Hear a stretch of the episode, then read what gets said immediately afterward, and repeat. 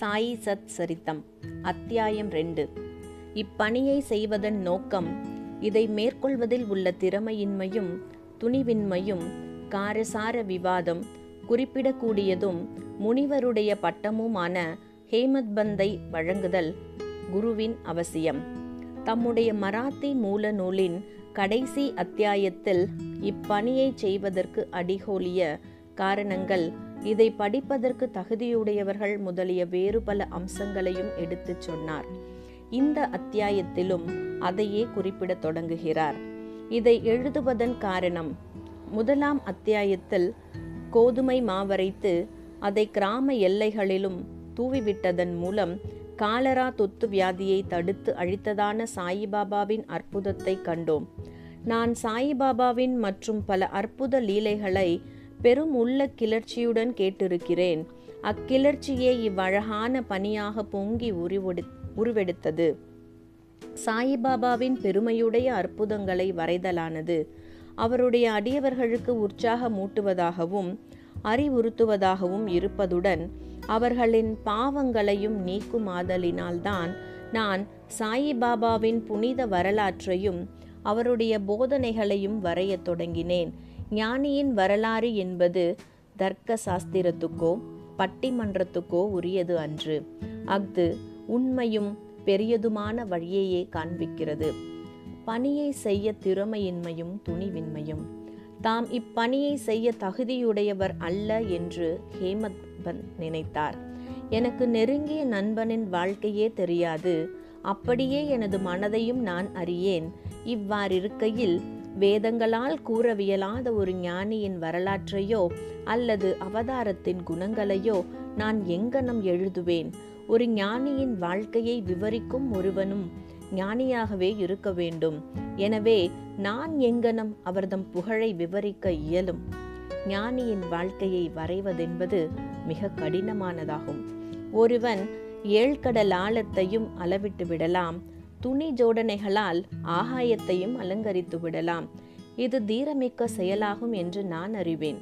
இது என்னை பார்த்து பிறர் நகைக்க இடம் கொடுத்துவிடும் என நான் சாய்பாபாவின் அருளை நாடினேன்.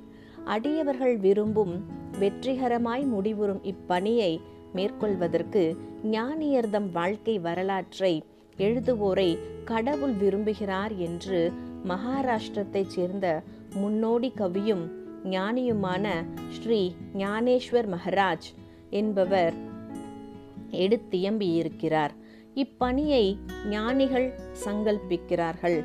அடியவன் அம்முடிவை அடைய மறைமுக காரணமாகின்றான் அல்லது கருவியாகின்றான். உதாரணமாக சக வருடம் ஆயிரத்தி எழுநூறில் கவிமகிதி பதி ஞானிகளின் வாழ்க்கையை எழுதும் உயர் நோக்கம் கொண்டார். ஞானிகள் அவரை சங்கல்பித்து பணியை நிறைவேற்றி வைத்தார்கள். அம்மாதிரியே சக வருடம் ஆயிரத்தி எண்ணூறில் தாஸ்கனுவின் சேவையும் அங்கீகரிக்கப்பட்டது. முன்னவர் பக்த விஜயம் சந்த விஜயம் பக்த லீலாம்ருத் சந்த லீலாம்ருத் என்னும் நான்கு நூல்களையும் பின்னவர் நவ் நவீன ஞானியரை பற்றி விவரிக்கப்பட்ட பக்த லீலாம்ருத் சந்த கதாம்ருத் என்ற நூல்களையும் இயற்றினர். பக்த லீலாம்ருத்தின் முப்பத்தி ஒன்று முப்பத்தி ரெண்டு முப்பத்தி மூணு அத்தியாயங்களிலும் சந்த கதாம்ருத்தின் ஐம்பத்தி ஏழாம் அத்தியாயத்திலும் சாயி பாபாவின் சுவையான வாழ்க்கையும் அவரின் அறிவுரைகளும் நன்றாக சித்தரிக்கப்பட்டிருக்கின்றன. இவை சாயிலீலா சஞ்சிகையில் தொகுப்பு பதினொன்று பன்னிரண்டு மற்றும் பதினேழு தனியாக பதிப்பிக்கப்பட்டிருக்கின்றன. படிப்பவர்கள் இவ்வத்தியாயங்களை படிக்க கேட்டுக்கொள்ளப்படுகிறார்கள். அங்கனமே பாந்த்ராவை சேர்ந்த திருமதி சாவித்ரிபாய் ரகுநாத் டெண்டுல்கர் பதிப்பித்துள்ள சாயிநாத் பஜன்மாலா என்ற சிறிய அடக்கமான புத்தகத்திலும் சாயிபாபாவின் அற்புத லீலைகள் சித்தரிக்கப்பட்டிருக்கின்றன. தாஸ்குனு மகராஜும் பல்வேறு இனிய பாடல்களை சாயிபாபா மீது எழுதியிருக்கிறார். குஜராத்தில் அமிஸ்தா பவானி மேத்தா என்னும் ஷிரடியைச் சேர்ந்த ஒரு அடியவர் ஷாயிபாபாவின் சில நிகழ்ச்சிகளை பதிப்பித்துள்ளார். தக்ஷிண பிக்ஷா சஸ்னுதானும் சாய்நாத் பிரபாவை சில பதிப்புகள் செய்தனர். இவ்வாறு சாயிபாபாவை பற்றி பல நூல்கள் இருக்கும் போது இந்த சச்சரிதம் ஏன் எழுதப்பட வேண்டும்? அதற்கான தேவை என்ன? என்றும் எதிர்ப்பு கேள்விகள் வருகின்றன. விடை தெளிவானதும் எளியதும் ஆகும். அகன்று ஆழ்ந்த எல்லையற்ற ஓர் பெருங்கடல் போன்று சாயிபாபாவின் வரலாறு உள்ளது. அனைவரும் அதனுள் ஆழ்ந்து மூழ்கி விலை மதிப்பற்ற ஞானம் பக்தி என்ற முத்துக்களை எடுக்கலாம். நல்லுணர்வில் ஊறி கிடக்கும் மக்களுக்கு அவற்றை கொடுக்கலாம். சாயிபாபாவின் கதைகள் சிறுகதைகள் அறிவுரைகள் ஆகியவை மிகவும் அற்புதமானவை. இவ்வுலக வாழ்க்கையினுடைய துன்ப பெருஞ்சுமைகளை சுமந்து கொண்டிருப்பவர்கள் கவலையால் பீடிக்கப்பட்டோர்கள் ஆகியவர்களுக்கு மன அமைதியையும் மகிழ்ச்சியையும் அவை அளிக்கின்றன. வேத அறிவையொத்த விறுவிறுப்புள்ளதும் அறிவூட்டுவதுமான சாயிபாபாவின் இப்போதனைகளெல்லாம் கேட்கப்பட்டு நற்சிந்தனை செய்யப்பட்டால் அடியவர்கள் கோரும் பிரம்மத்துடன் ஐக்கியமாதல் அஷ்டாங்க யோகம் தியான பேரின்பம் முதலியவற்றை பெறுவர். எனவே இந்நிகழ்ச்சிகளை பொறுக்கி எடுக்க எண்ணம் கொண்டேன். அதுவே எனது சிறந்த வழிபாடு ஆகும் என்பதாதலின் சாயிபாபாவின் தரிசனத்துக்கு கொடுத்து வைக்காத இவ்வெழிய ஆத்மாக்களின் கண்களுக்கு இந்நிகழ்ச்சி தொகுப்புகள் பேருவகையாக இருக்கும். எனவே நான் சாய்பாபாவின் போதனைகளையும் இயற்கையானதும் எல்லையற்றதுமான தன்னுணர்வு கருத்துக்களையும் சேகரிக்க முற்பட்டேன். இப்பணியில் பாபாவே என் உள்ளுணர்வை கிளப்பிவிட்டார். உண்மையில் என்னுடைய அகங்காரத்தை அவர்தம் பாதத்தடியில் சமர்ப்பித்து இம்மை மறுமை இரண்டிலும் என்னை பூரண சந்தோஷமாக்குவார் என்று எண்ணினேன். இப்பணிக்கு நானே எனக்கு அனுமதி அளிக்கும்படி சாய்பாபாவை கேட்க முடியவில்லை.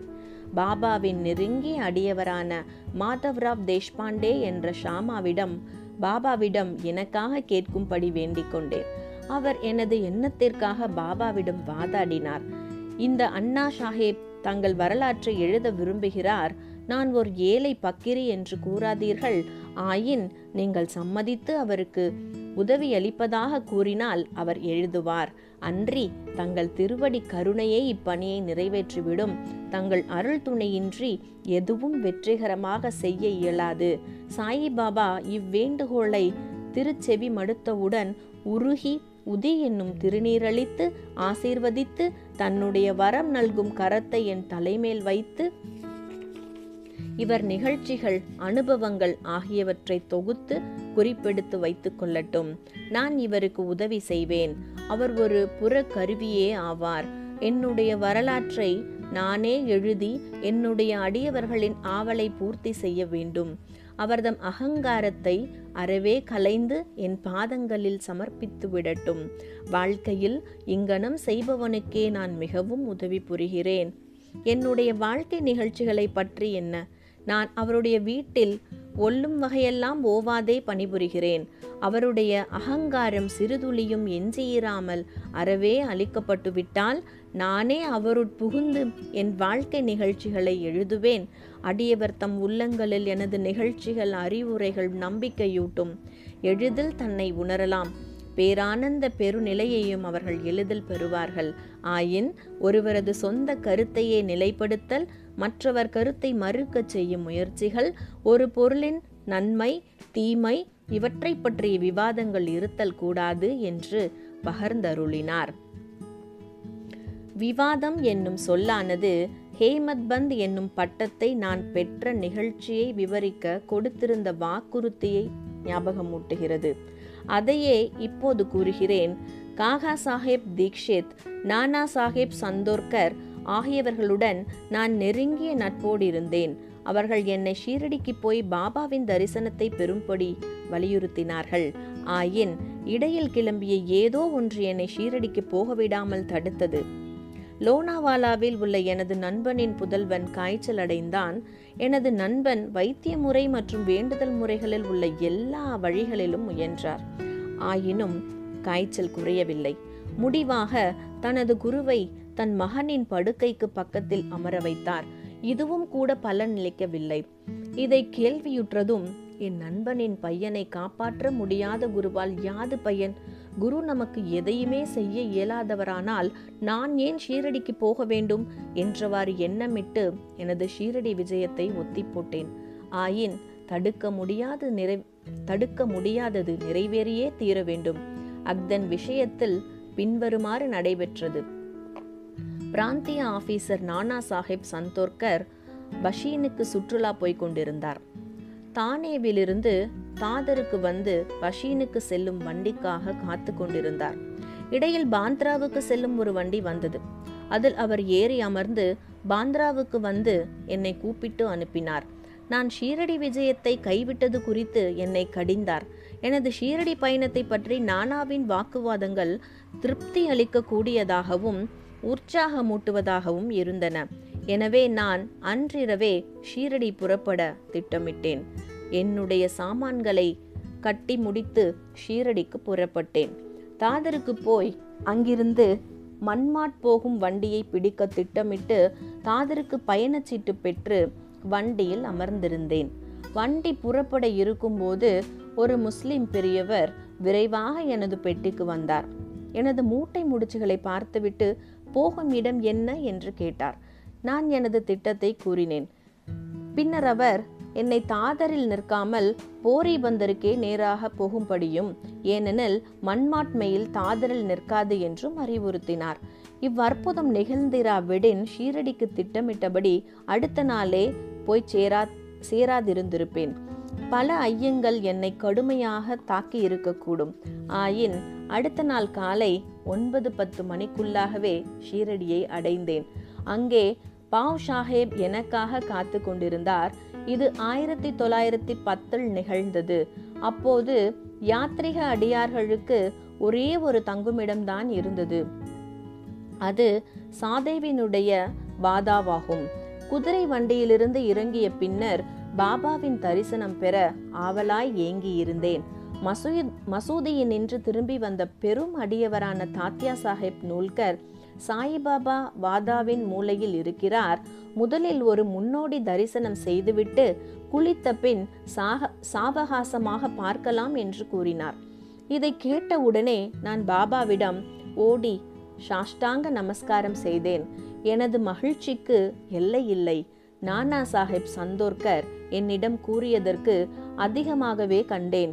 என்னுடைய புலன்களெல்லாம் திருப்தியடைந்தன. நான் பசிதாகத்தை மறந்தேன். சாயிபாபாவின் பாதங்களை தொட்டவுடன் ஆசீர்வதிக்கப்பட்ட ஓர் புத்தம் புதிய வாழ்வையே அவர் எனக்கு அருளியதை உணர்ந்தேன். என்னை இச்செயலில் இடைவிடாமல் தூண்டி சாயிபாபாவின் தரிசனத்திற்கு உதவி புரிந்தவர்களுக்கு கடமைப்பட்டதை கருதினேன். அவர்களை உண்மை உறவினர்களாக நினைக்கிறேன். அவர்களுடைய கடனை நான் திருப்பித் தர முடியாது. அவர்களை நினைத்து அவர்கள் முன் வீழ்ந்து வணங்குகிறேன். சாயிபாபாவின் தரிசனத்தில் உள்ள நூதனமானது நான் கண்டவாறு நம்முடைய எண்ணங்கள் மாறுகின்றன. முன்னை கருமங்களின் வலிமை அழிக்கப்படுகிறது. அல்லது பற்றற்ற நிலை அதிகரிக்கின்றது. முன்னை பிறவிகளில் செய்த பல நற்கருமங்களால் அத்தகைய சுபதரிசனம் அடையப்படுகிறது. நீங்கள் சாயிபாபாவை கண்டுவிட்டீர்களானால் புற உலகு எல்லாம் சாயிபாபாக சாயிபாபாவாக தோற்றமளிக்கிறது. சூடான விவாதம். குருவின் தேவையை பற்றி எனக்கும் பாலா சாஹிப் பாடேக்கும் இடையில் ஓர் சூடான விவாதம் நான் சீரடிக்கு வந்த தினத்தன்று நடைபெற்றது. நம் சுதந்திரத்தை நாம் ஏன் விளக்க வேண்டும்? மற்றவர்களிடம் ஏன் சரணாகதி அடைய வேண்டும் என்று நான் விவாதித்தேன். நாம் நம்முடைய கடமையை செய்ய வேண்டியிருக்கையில் ஏன் குரு தேவைப்படுகிறார்?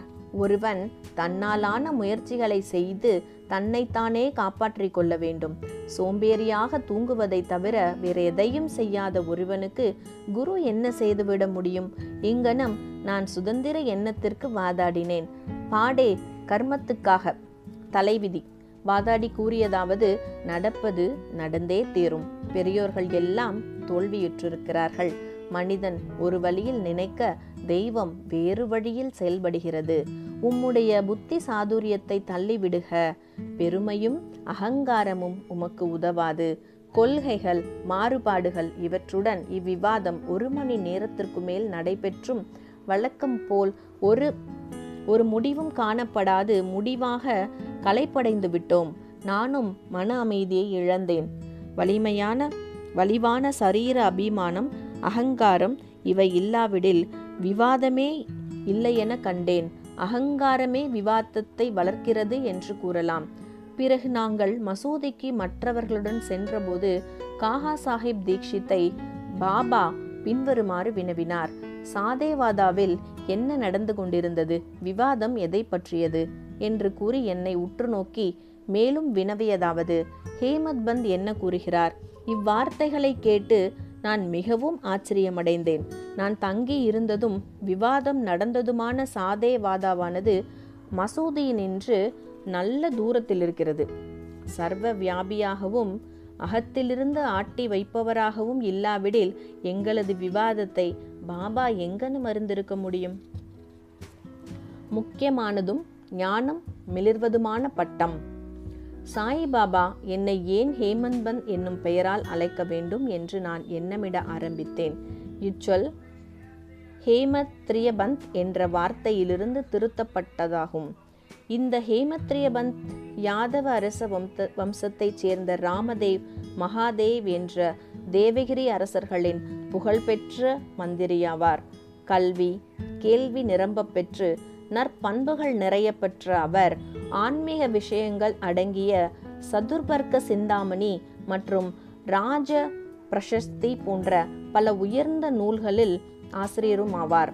கணக்கு பேரேடுகளில் புதிய முறைகளை கண்டுபிடித்து புகுத்தியவரும் மற்றும் மராத்திய சுருக்கெழுத்தின் கர்த்தாவும் ஆவார். ஆனால் நான் முற்றிலும் மாறுபட்டவன். அறிவற்ற ஓட்டமற்ற நடுத்தர எண்ணத்தோன் எனவே அந்த பட்டம் எனக்கு எதற்காக சூட்டப்பட்டது என்பது விளங்கவில்லை. ஆனாலும் அதை குறித்து தீவிரமாக சிந்தித்து அது என் அகங்காரத்தை அழித்து பணிவாகவும் அடக்கமுடனும் இருக்க வேண்டும் என்பதற்காகவே அளிக்கப்பட்டது என நினைத்தேன்.